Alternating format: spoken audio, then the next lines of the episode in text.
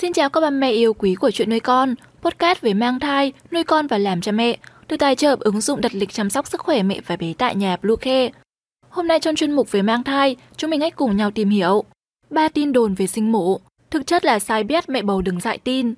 Chúng mình sẽ trở lại ngay sau đây, các mẹ tải ngay app Bluecare để là lịch tắm bé, điều dưỡng vú em, chăm sóc trẻ sơ sinh, xét nghiệm và điều trị vàng da cho bé tại nhà, nhắc vào đặt lịch tiêm chủng. Ngoài ra thì Bluecare còn cung cấp các dịch vụ xét nghiệm níp lấy mẫu tại nhà, massage mẹ bầu, chăm sóc mẹ sau sinh, thông tắc tiết sữa, hút sữa và rất nhiều dịch vụ y tế tại nhà khác. Truy cập ngay website bluecare.vn hoặc gọi ngay hotline 24 trên 7 098 576 8181 để được tư vấn cụ thể các mẹ nhé. Nhiều người nghĩ rằng sinh mổ sẽ giúp sản phụ bớt đau đớn và giữ dáng đẹp, nhưng thực chất đây chỉ là tin đồn thất thiệt. Đối với cách sinh con, ý kiến chủ đạo của mọi người là sinh tự nhiên. Tuy nhiên trong thời hiện đại, nhiều người cho rằng sinh mổ thường tốt hơn, an toàn và mang lại nhiều lợi ích cho sản phụ. Sự thực là sinh mổ cũng có lợi và cũng có hại. Thực tế có nhiều tin đồn về sinh mổ mà bà bầu đừng dại tin. Ba mẹ nhớ bấm theo dõi trang và đừng bỏ qua video này nhé. Tin đồn đầu tiên là sinh mổ để giữ dáng. Nhiều người cho rằng chọn sinh mổ là để làm đẹp giữ dáng, nên sau khi sinh con sẽ giảm cân nhanh hơn. Thực tế điều này hoàn toàn không có cơ sở.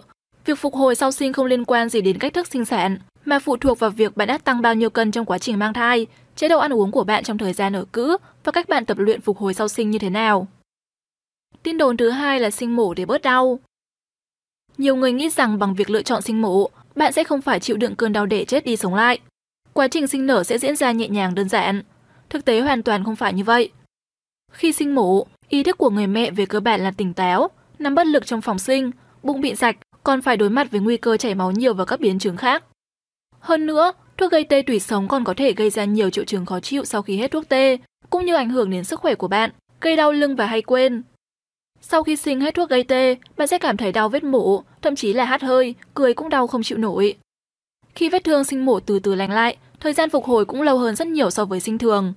Xét về mức độ đau đớn, trên thực tế sinh mổ đau hơn hẳn so với sinh tự nhiên.